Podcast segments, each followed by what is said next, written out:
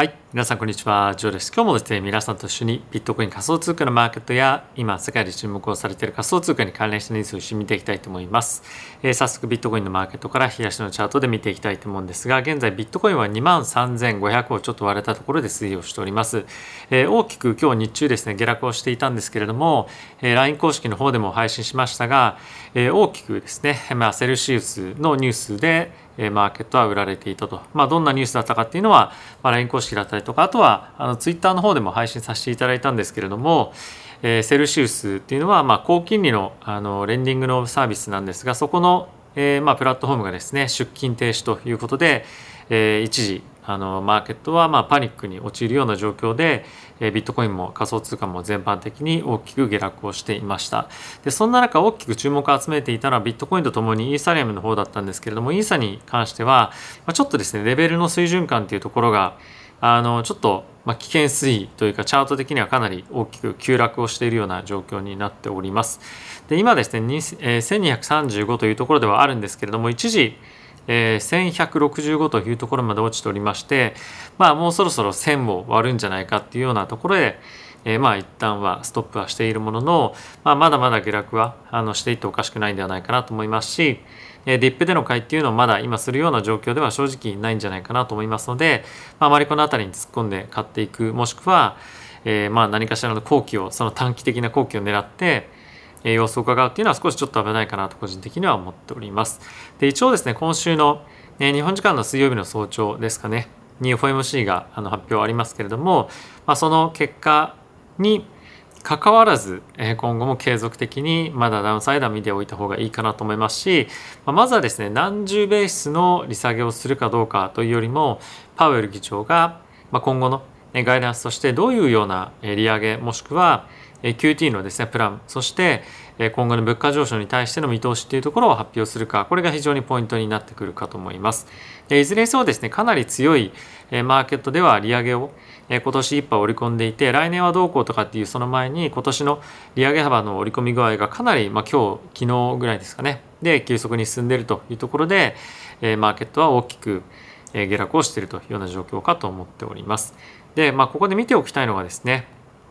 まずは株式マーケットを見ていきたいと思います。これナスダックなんですけれども、直近のですね、えー、と3月じゃなくて5月か5月20日の安値というところを割り込んでまだまだ下落しているような状況となっております。でこれに伴ってもう一つ見ておきたいのが米国の10年債の金利になっています。3.34というところまででかなり急激にまた金利が上がってきているというのが非常に気になるポイントかなと思いますしまあ、あとはですね2年の金利がまたこれも急速に上がってきておりまして、えー、今日の確かアジア時間だと思うんですけれどもまた2年の金利の方が10年の金利よりも上回るような水準が、まあ、一時期ありましたと。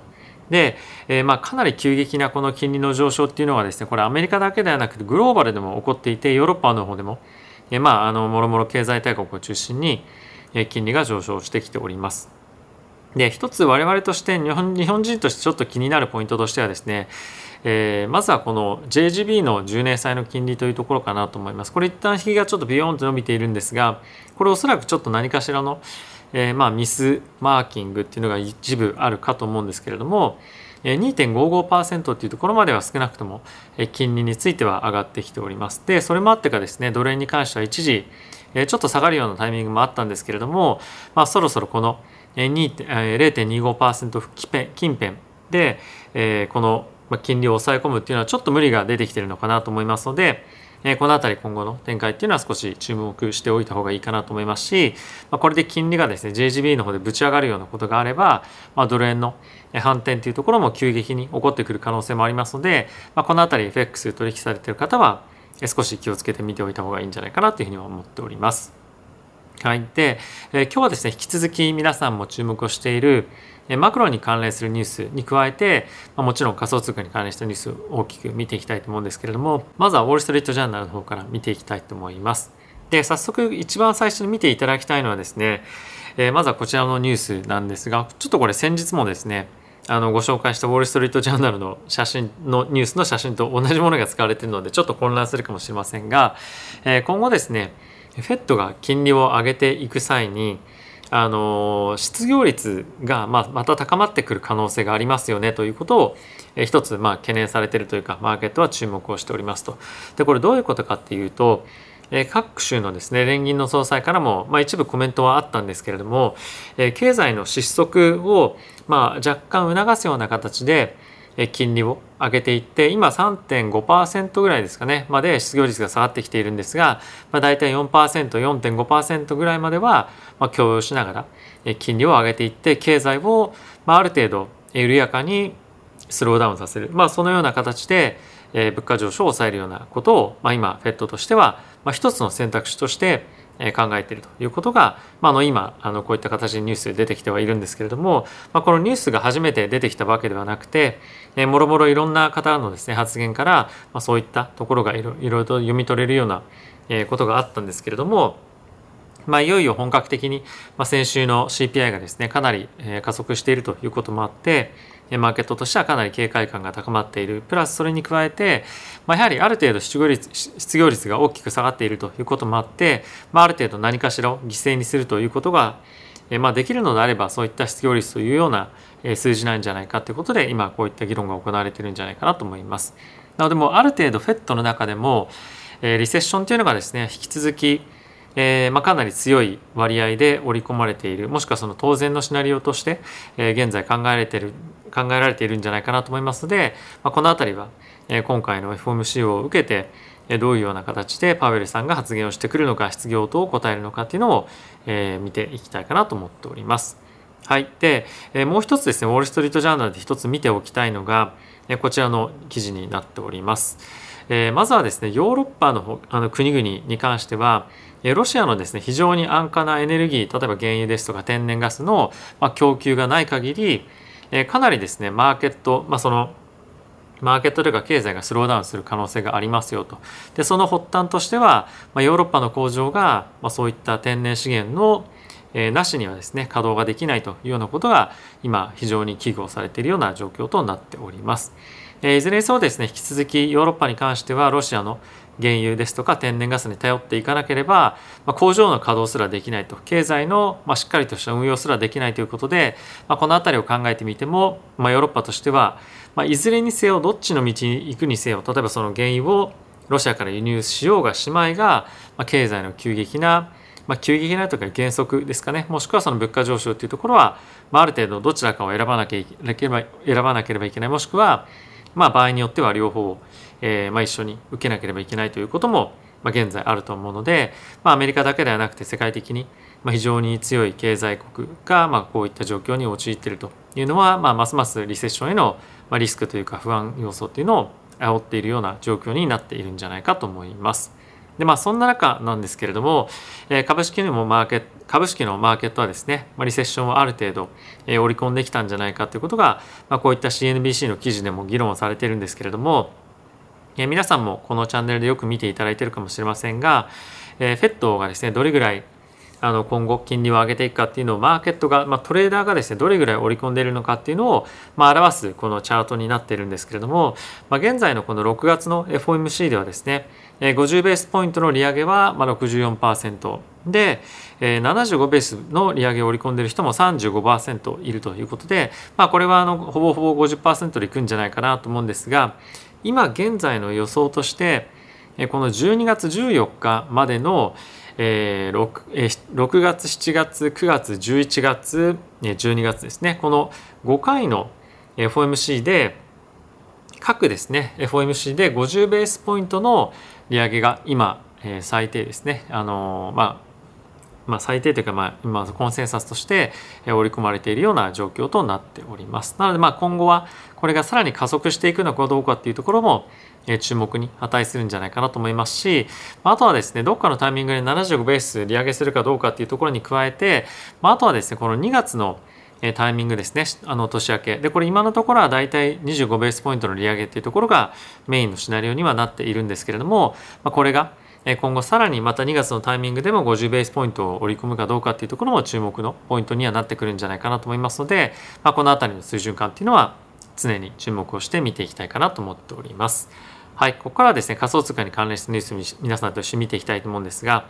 まずはビットコインのレベル感に関して記事が書かれておりますので、一緒に見ていきたいと思います。はい、で、まずビットコインに関してなんですけれども、え今大きく下落をしている中で、まあ、一つですね、あの先週もご紹介したんですけれども、まずはこの2週、えー、200週の移動平均線というところが一つポイントになっているというところは皆さんと先週お話しさせていただいたんですけれども過去のトレンドを見てみるとですね史上最高高値から84%で大体まあ84%ダウンですよ。84%ダウンのところでかなり強いサポートがこれまでの歴史的な背景では見られたというところでまあ、今のその6万9,000ぐらいのところから84%下落したところっていうのは、まあ、大体1万1,000ドルというふうに言われているんですね。なのでまあその辺りが一つ大きなサポートになるんじゃないかっていうのが言われていたりもするので、まあ、この1万1000ドルまで本当に落ちるのかっていうのは正直あるんですけれども、まあ、さっき言っていた2万2000ドルとか、まあ、さっき言ってたかな、まあ、前回の動画だったかもしれませんけれども2万2000ドルっていうところを割れてくるようであれば、まあ、こういった2万ドルが次あってその次はまあ1万ドル前半っていうところまで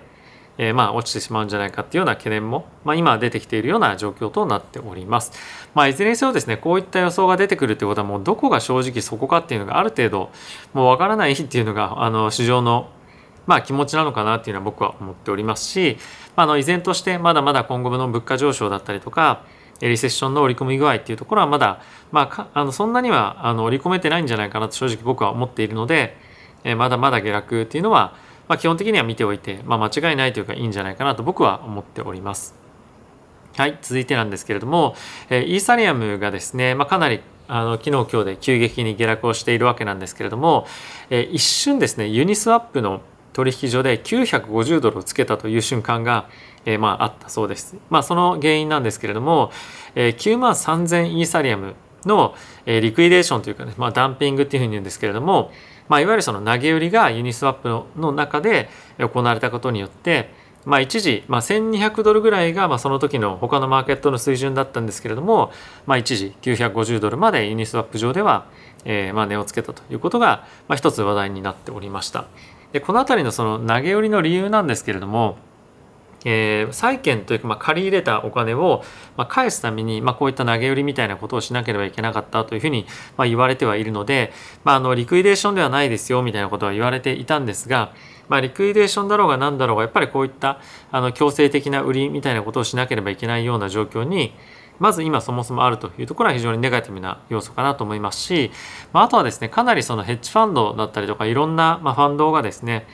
株式マーケットも債券ももろもろのアセットがもうどんどんどんどん下落していく中で、まあ、何かしらの資産をですね、まあ、最終的に売却をして自分たちのそのキャッシュを確保もしくは損失の補填をしなければいけないというふうになった場合やっぱり何が真っ先に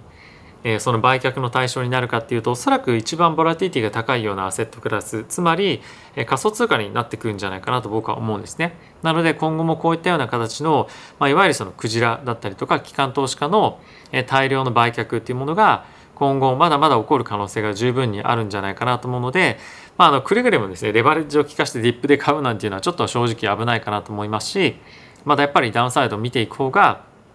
中心のトレンドになるんじゃないかなと思うので、まあ、ぜひ本当に皆さんお気をつけていただければと思います。はい。で、ここからですね、ニュース見ていきたいと思うんですが、今のですね、クリプトカレンシー、まあ、いわゆるその仮想通貨の全体の時価総額が1トリリオン US ダラー、いわゆる、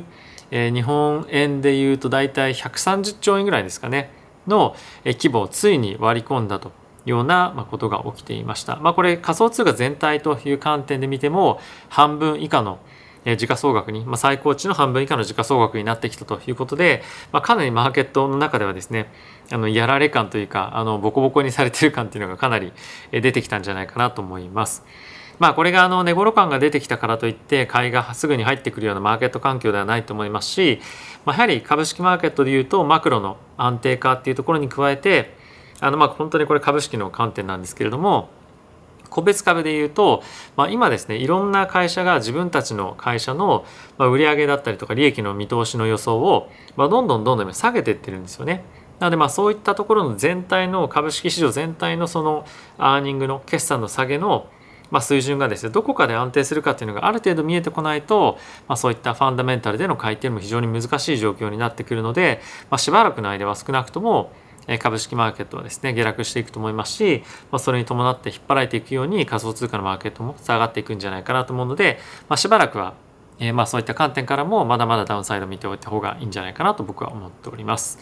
はい、で次なんですけれども、えー、先ほどもちょっとお話に上がりましたセルシウスなんですが、まあ、セルシウス自体もですねトークンを発行していて CEL というトークンがあるんですけれども、まあ、それがですね、まあ、セルシウスがクライアントに対して、まあ、資産凍結しますよというかその引き出しをできませんよという発表した後に、まあ、セルシウスのトークン自体も、まあ、70%以上1時間で下落をしたというのが、えー、ニュースとしてなってました。まあ、この辺りはあの致し方ないかなと思うんですけれどもあのやっぱりこの高マリな商品ってやっぱ正直怖いなっていうのはあの皆さんもなんとなく肌感覚的にはあると思うんですがやっぱりこういったセルシウスに関しては、まあ、ある程度裏で、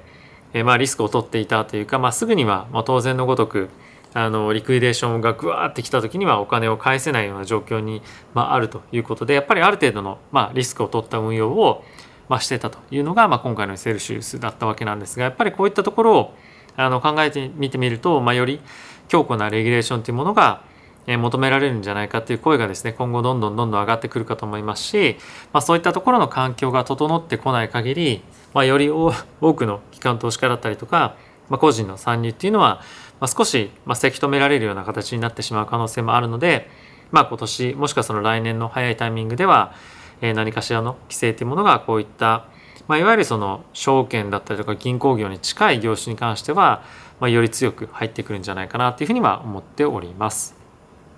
はい。で、次なんですが、えー、ショーツの動画の方でも出させていただいたんですけれども、えー、バイナンスでですね、一時期ビットコインの引き出しっていうのが、えー、まあ、一時停止されていました。で、この原因なんですけども、まあ、このスタックオンチェーンというふうに書いてあるんですが、まあ、いわゆるその取引の詰まりということが起こっていました。で、これ何かっていうと、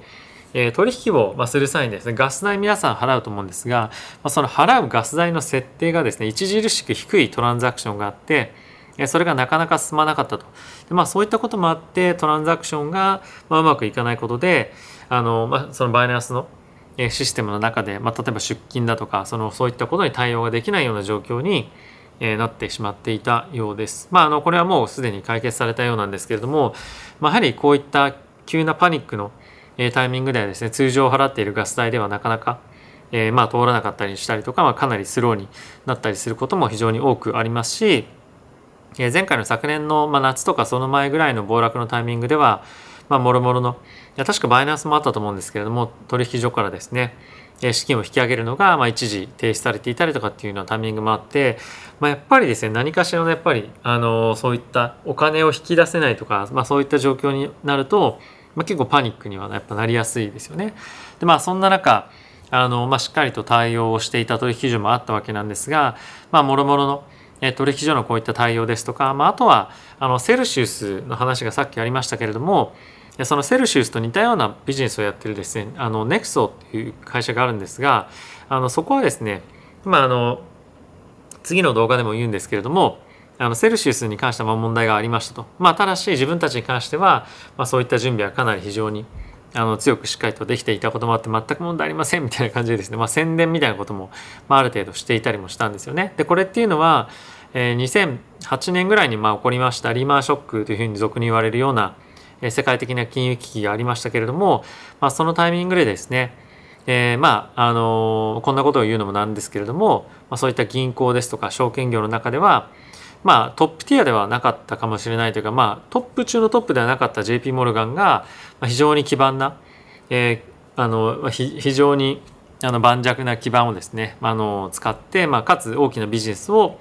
えー、まあ取ってきたことによって、えー、本当に盤石な体制をその後、えー、築いていったっていうような、まあ、一つの例があるんですけれども